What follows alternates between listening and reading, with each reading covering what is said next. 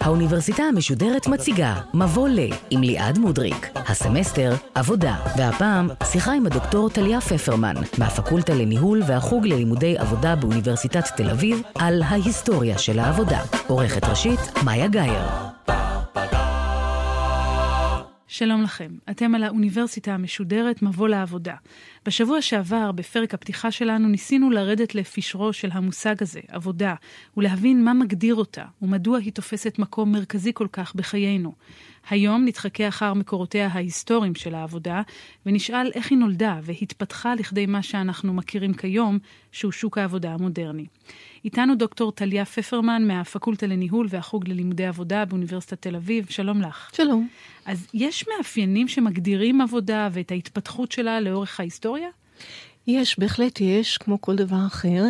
נראה לי שכשאנחנו מספרים את הסיפור ההיסטורי של עבודה, אפשר לספר אותו בהרבה צורות, מתוך הרבה פרספקטיבות, אבל שלושה גורמים יצוצו ויחזרו ויבואו איזשהם תמות מובילות, והם הון, טכנולוגיה ומגדר. כל אחד מהם הייתה לו השפעה משתנה, בתקופות משתנות, אבל אם אנחנו עכשיו נזכור את ההתפתחות שלה בצורה כרונולוגית, אנחנו נראה שלושה צירים חוזרים אלינו ונפגשים ויוצרים בעצם את הצירים המרכזיים שלכוהם אפשר לראות איך מתהווה עבודה כמו שאנחנו מכירים אותה היום. והם ודאי ילוו אותנו לאורך התוכנית הזו. נכון. בואי בכל זאת נתחיל בהתחלה, לא ניכנס יותר מדי להיסטוריה העתיקה, אבל חוקרים יודעים לומר מתי התחיל הקונספט הזה של שוק עבודה? עבודה תמיד הייתה קיימת. נשאלת השאלה מי עובד ומה הסטטוס שלו, כמה זה נחשב. ביוון העתיקה עבדו בעיקר עבדים. אזרחים ממש לא עבדו, כי עבודה נתפסה כמשהו נחות. בתקופות יותר מאוחרות עבודה היא פשוט משהו שבן אדם עושה כדי לייצר את האמצעים בשביל להתקיים.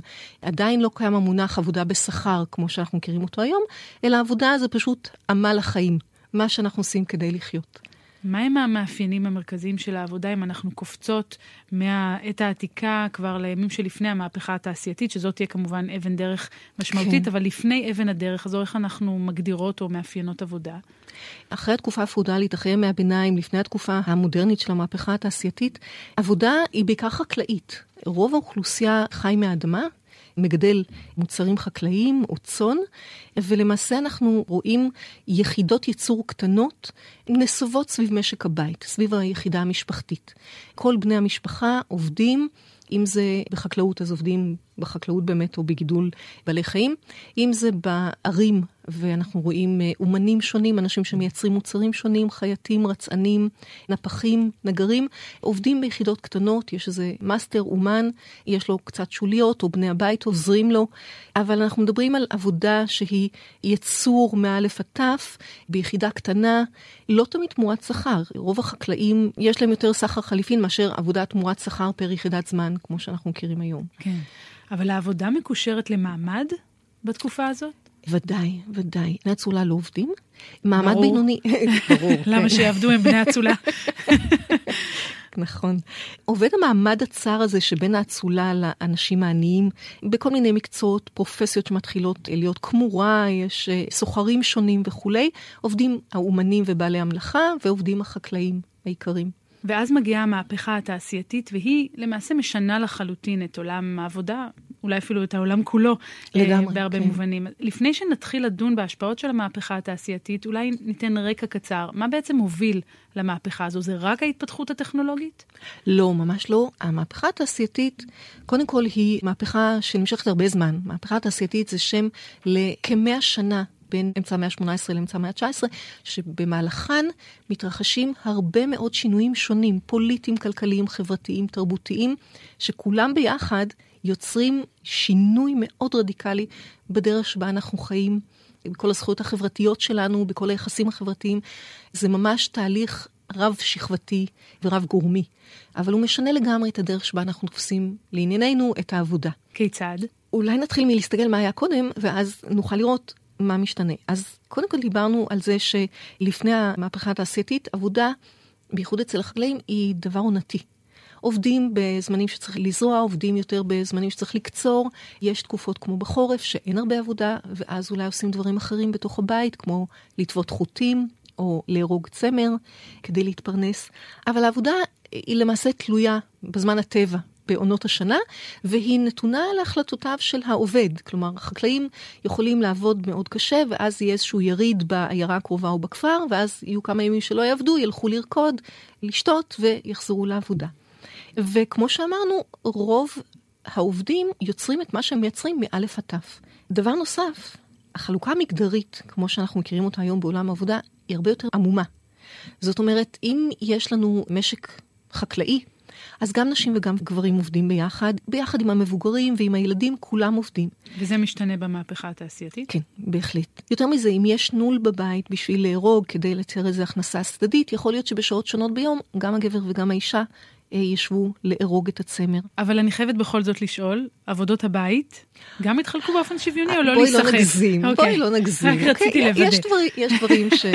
בסדר. אולי כשנהיה מאוד מאוד גדולים ומפותחים, זה ישתנה. אז זאת אומרת, לפני המהפכה התעשייתית, נשים אמנם עדיין היו מופקדות על עבודות הבית, אבל הייתה חלוקה יותר שוויונית בעבודה עצמה. נכון. שהתחלקה בין הגבר לאישה, אבל אז כשמגיעה המהפכה התעשייתית, אז קודם כל הגברים הולכים למפעלים.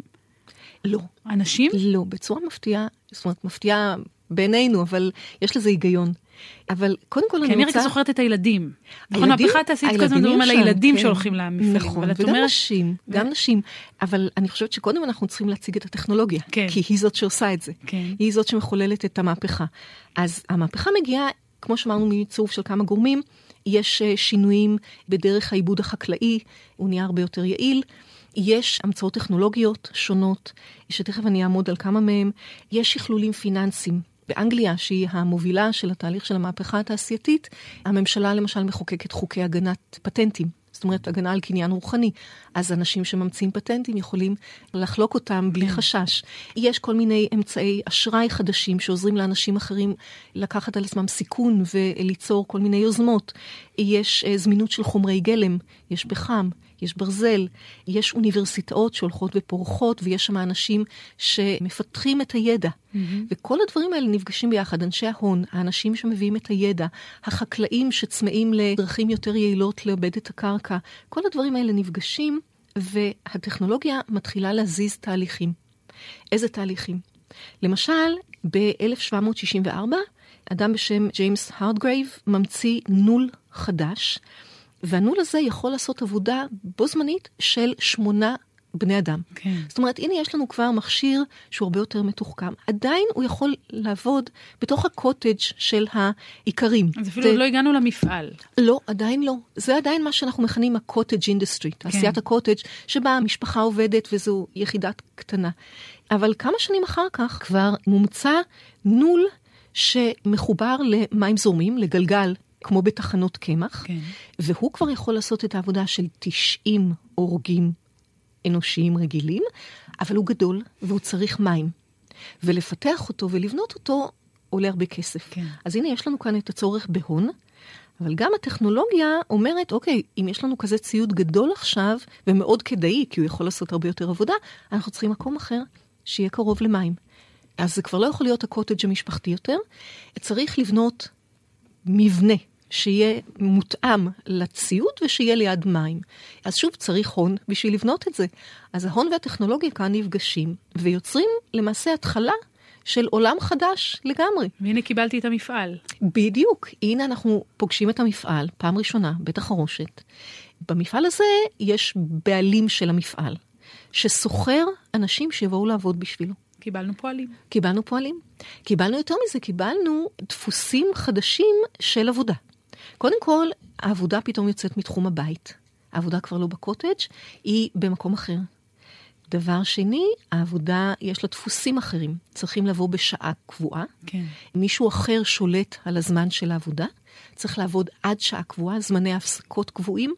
מישהו חיצוני לעובד קובע את זמני העבודה, קובע את תוכן העבודה, וגם נותן עליו שכר. זאת אומרת, פתאום יש לנו את הדבר החדש הזה של תשלום שכר פר יחידת זמן של עבודה, פתאום הופך להיות נורמטיבי. זה שינויים ענקיים. זה שינויים מאוד גדולים.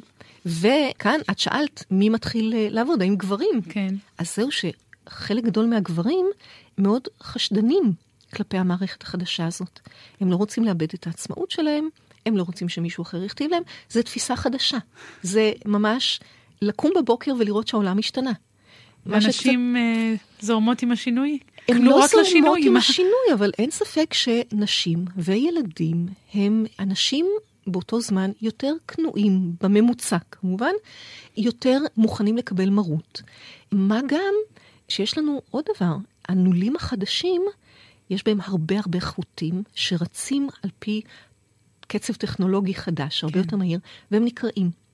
אז צריך ידיים קטנטנות להשחיל את החוט. נימבל פינגרס באנגלית, כן. אז זה הטיעון, זה השיח, שאנשים והילדים יש להם אצבעות קטנות ועדינות, שיכולות לעשות את העבודה הזאת, לחדור בין החוטים של הנולים, מהר לקשור אותם ולעבוד. אז נשים וילדים הופכים להיות כוח העבודה התעשייתי הראשון, פחות מגברים. מעניין. ועוד דבר שאנחנו יודעים לגבי המהפכה התעשייתית, זה שתנאי העבודה היו מאוד קשים שם, לא? כן, תנאי העבודה היו מאוד קשים, אבל אני רוצה, אם יורשה לי, עוד שתי נקודות לפני זה. קודם כל, עוד שינוי שיש בתוך העולם הזה, זה שינוי ביחסי הכוח. פתאום יש לנו מעסיק עם הרבה מאוד כוח, עם ההון, עם הבעלות על הטכנולוגיה, ועובדים שכוחם יורד. עכשיו, כוחם יורד בגלל עוד דבר. לפני המהפכה התעשייתית, כמו שאמרנו, כל אדם שעבד היה סוג של אומן, הוא ידע לעשות את המוצר מאלף עטף. בעולם תעשייתי, המכונה עושה את כל העבודה, כן. העובד הוא חלק קטן מהתהליך. זאת אומרת, בורג. פה אנחנו פוגשים את מרקס, שיכתוב עוד כמה שנים את הטענה שהעובד למעשה מופשט מכישוריו ומנוכר לתוצרי עבודתו. הוא לא אדון יותר על התהליך, אלא כל פועל יודע חלק קטן. מאחר שכל עובד יודע רק חלק קטן מהעבודה, התלות במעסיק הרבה יותר גדולה. והשכר יורד כי הכישורים הרבה פחות מורכבים. אז יש לנו כאן שינוי מאוד מהותי בחיים של העובדים. יש לנו את הנשים שנכנסות לשוק העבודה. הגברים למעשה סובלים מאבטלה די גדולה. יש מקום שבו אנגלס מתאר את החיים במנצ'סטר, שהייתה אחת הערים התעשייתיות הראשונות, ושם הוא מתאר חבר שלו שהולך לבקר עוד חבר פועל, והוא מוצא אותו מטלי גרביים, שזה בושה גדולה. כן. אומר לו, איך אתה מטלי גרביים? והחבר אומר, אני לא אמצא יותר עבודה בחיי, מי שמפרנס אותנו זו אשתי, והיא כל כך עייפה מהשעות, תכף נדבר על תנאי העבודה, מהשעות הארוכות האלה, אין לה כוח לדאוג לבית, אני היום האישה, והיא הגבר. זאת אומרת, כבר אנחנו רואים בדיבור הזה שיוך בין סוגים שונים של פעילות חברתית ובין מגדר. אבל זה לא נשאר לאורך זמן. זה לא שאנשים נותרו במפעלים, והגברים הפכו מטליעי גרביים במקצועם. הפלא ופלא. איך זה קרה? אוקיי, אז בואי נראה איך זה קרה. בשלב די מוקדם, פועלים מתחילים להתאגד, כי דיברנו על תנאי עבודה, ותנאי עבודה הם מאוד קשים. שעות עבודה מאוד מאוד ארוכות, שכר נמוך, פיקוח מאוד צמוד על העבודה, והפיקוח הזה הוא פיקוח מאוד סמכותי, לפעמים ברוטלי, בייחוד לגבי ילדים, אבל גם לגבי נשים, ניצול מיני, פגיעות בילדים. גם על איזה גילאים? ילדים זה מה, 6? 6 בוודאי. יש מקומות שבגיל 5 כבר מורידים אותם למכרה. עכשיו, קשה לשפוט ובוודאי אפשר להבין, כיוון שיכולת ההסתכרות נעשתה כל כך מעורערת ומצומצמת, שבשביל לשרוד, משפחות של פועלים, שהיו פעם משפחות של עיקרים, אבל בעקבות תהליכים חקלאיים נושלו מהאדמה שלהם ועברו לעיר, יכולת הפרנסה של המבוגרים, בוודאי של הגבר, הייתה מאוד נמוכה.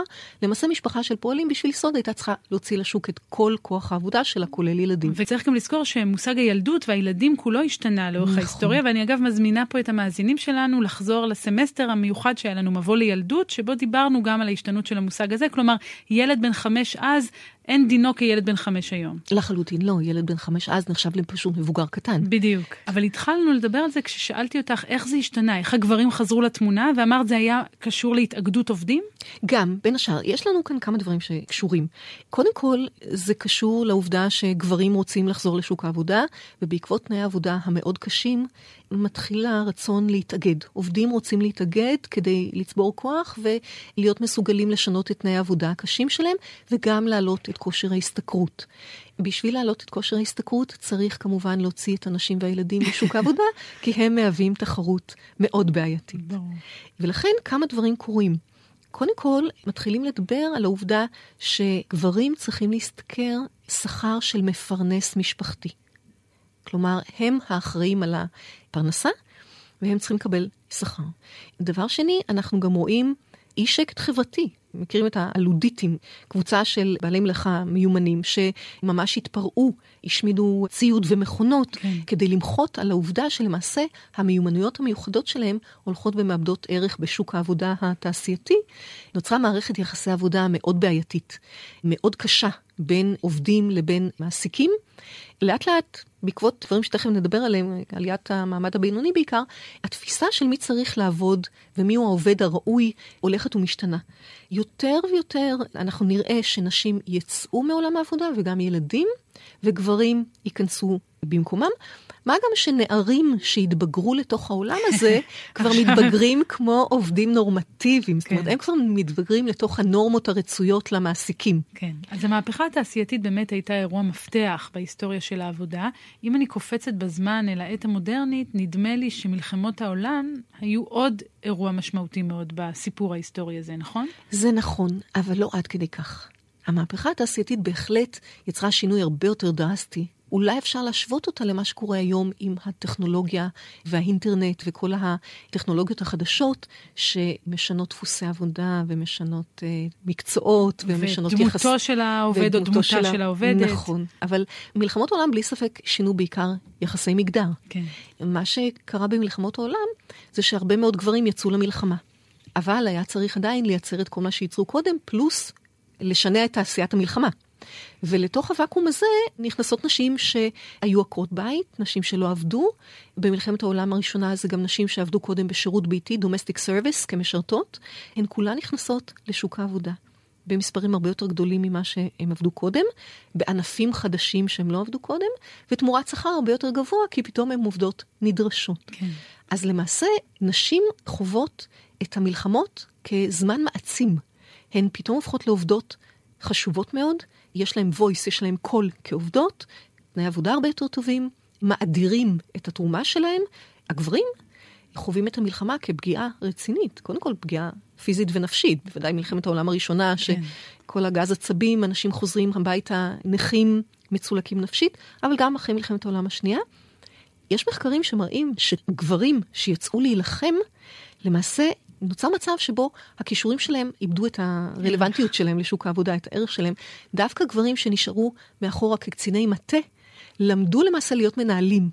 והנשים שהיו בבתי החרושת למדו מקצועות, והחיילים שחזרו אחר כך, הם למעשה חוו איזשהו סוג של נסיגה מבחינת הרלוונטיות שלהם לשוק העבודה. אבל גם בסופו של דבר, כפי שקרה במהפכה התעשייתית, גם כאן אנשים יפנו את מקומן כלאחר כבוד, והגברים שחזרו הביתה יתפסו את מקומם לגמרי. השייך להם. הם לא ממש פינו את מקומם, הורו להם במידה רבה את הדרך החוצה. כן. כלומר, אנחנו רואים אז בשנות ה-50 את ההדרה הגדולה של עקרת הבית.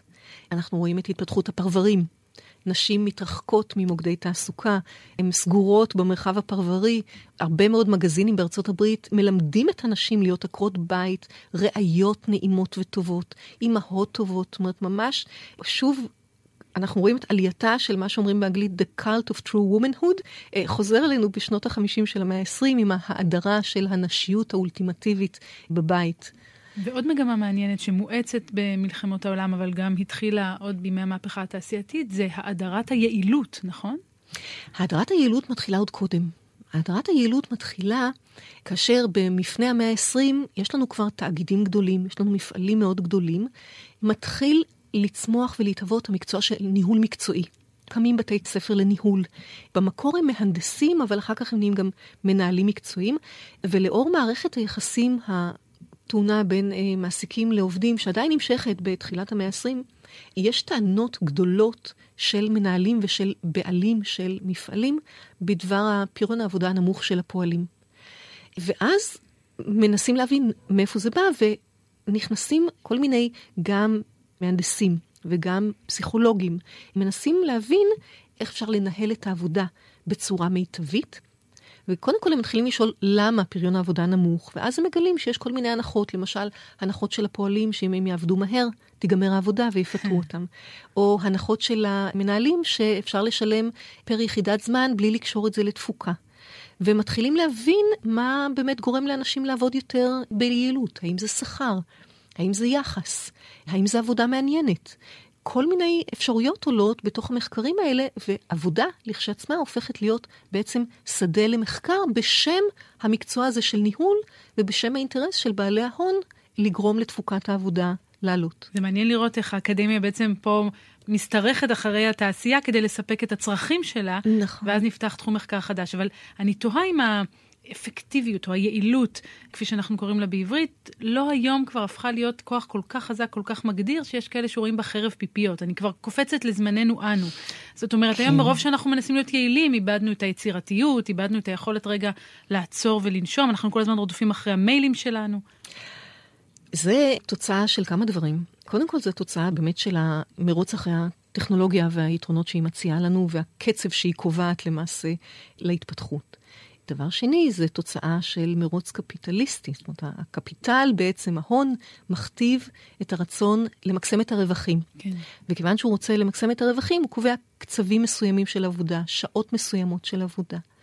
ולמעשה יש כאן עוד גורם שאנחנו יכולים ככה לראות אותו מציץ אלינו מהמהפכה התעשייתית עדיין, וזה האבנגליזם. אתוס העבודה. אתוס העבודה, בדיוק. המצפון הפרוטסטנטי. העובדה שחריצות ועבודה קשה הם למעשה מעלות מוסריות. ערך. הם ערך מוסרי שמראה על היותו של האדם אדם טוב. וזה ממשיך לרדוף אותנו, וכשזה מקבל גם רוח גבית מהון ומטכנולוגיה, זה הופך להיות האתוס של העבודה גם היום. וצריך לומר שעוד דבר שמצטרף אולי לסיפור הזה זו הגלובליזציה. תהיה לנו תוכנית שלמה שתעסוק בגלובליזציה והעבודה וההשפעה אחת על השנייה, אבל בכל זאת אני אבקש להבין במסגרת הכרוניקה הזאת שאת מציירת לנו, איך ומתי נולד השוק הגלובלי ואיך הוא משפיע על תפיסת העבודה שלנו היום. תראי, גלובליזציה זה לא מונח חדש. תחשבי על מרקו פולו, הוא מביא משי מסין. כל הסוחרים שנסו להודו להביא תבלינים. זו התחלה של שוק גלובלי. כי מה זה גלובליזציה? זה מעבר של הון וסחורות, מעבר לגבולות מדינות לאום. אז זה מתחיל ממש במאה ה-14. אבל אין דין הגלובליזציה של היום כדין הספינות של מרקו פולו. ממש לא, נכון. אבל יש גלים של גלובליזציה, זה תהליך מתמשך, כן. שהיום אנחנו חווים שוב ממש שיא של הגלובליזציה. אנחנו חווים את הגלובליזציה היום, מאחר ויש לנו היום הון, יש לנו היום טכנולוגיה בעיקר, הטכנולוגיה החדשה למעשה מקצרת מרחקים, מוחקת גבולות, מאפשרת להון לעבור בלחיצת כפתור, מייבשת ליבשת. וההון הזה ממשיך עם הטכנולוגיה לנסות להשיג את מקסימום היעילות. מקסימום היעילות אומר, בואו נסתכל על שוק העבודה לא על פי יחידה לאומית, אלא על פי כל המרחב, כלומר על כל הגלובוס. וזה אומר, בואו נחפש להפיק את המקסימום מכל גורם. אז אם אנחנו לוקחים למשל את עלות העבודה, שהיא בדרך כלל אחד המרכיבים הכי גדולים של כל מוצר, אנחנו רואים בחלק אחד של הגלובוס כוח עבודה הרבה יותר זול. ובחלק אחר של הגלובוס כוח עבודה שהוא הרבה יותר מיומן ומשכיל, אבל גם יותר יקר.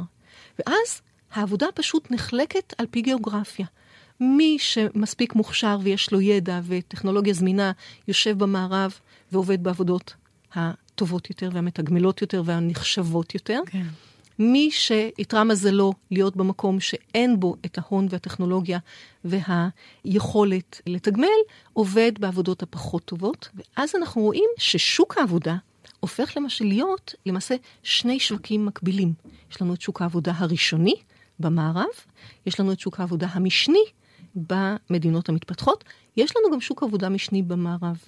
מאגרי עבודה, עובדי קבלן. גם בזה אנחנו נעסוק ותהיה לנו תוכנית שלמה על זה, אבל בעצם התייחסת כאן לשניים מתוך שלושת הצירים שציינת בתחילת התוכנית, דיברת על ההון, דיברת על הטכנולוגיה.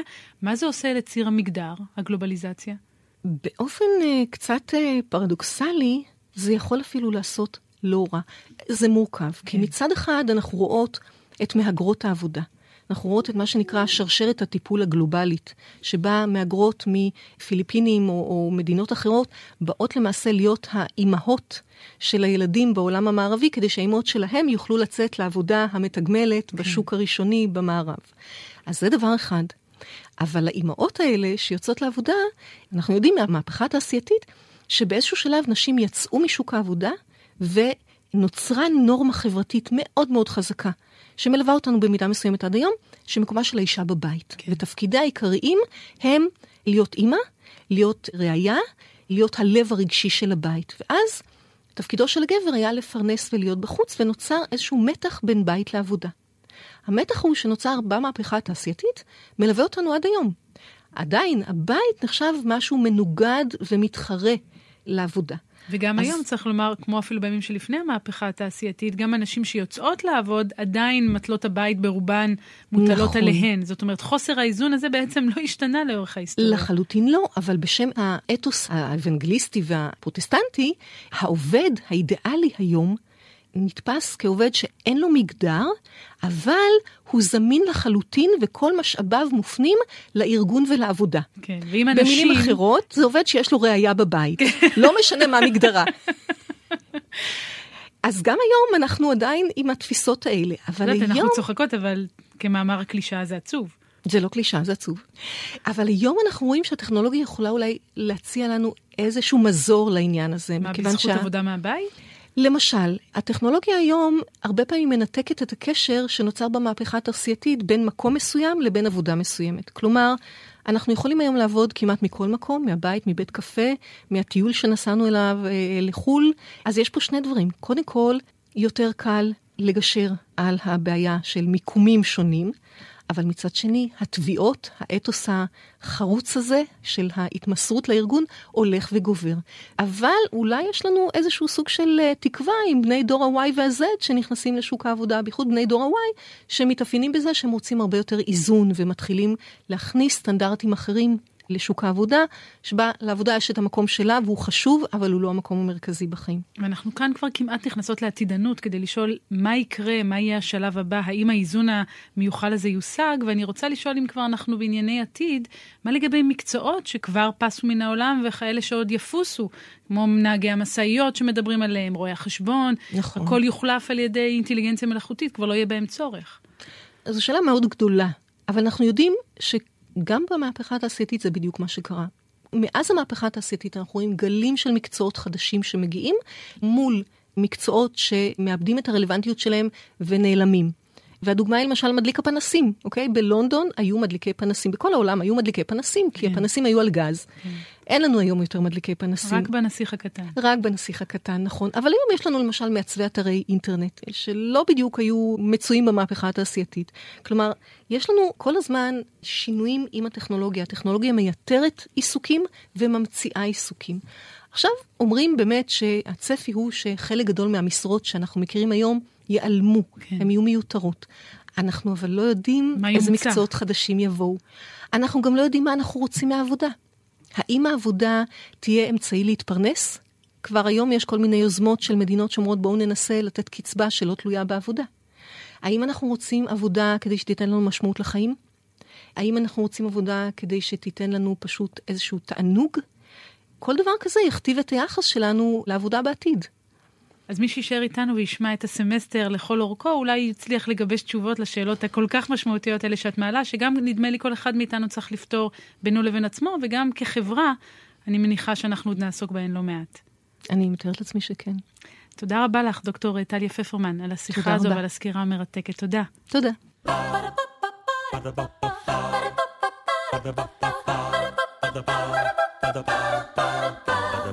האוניברסיטה המשודרת, מבוא ל.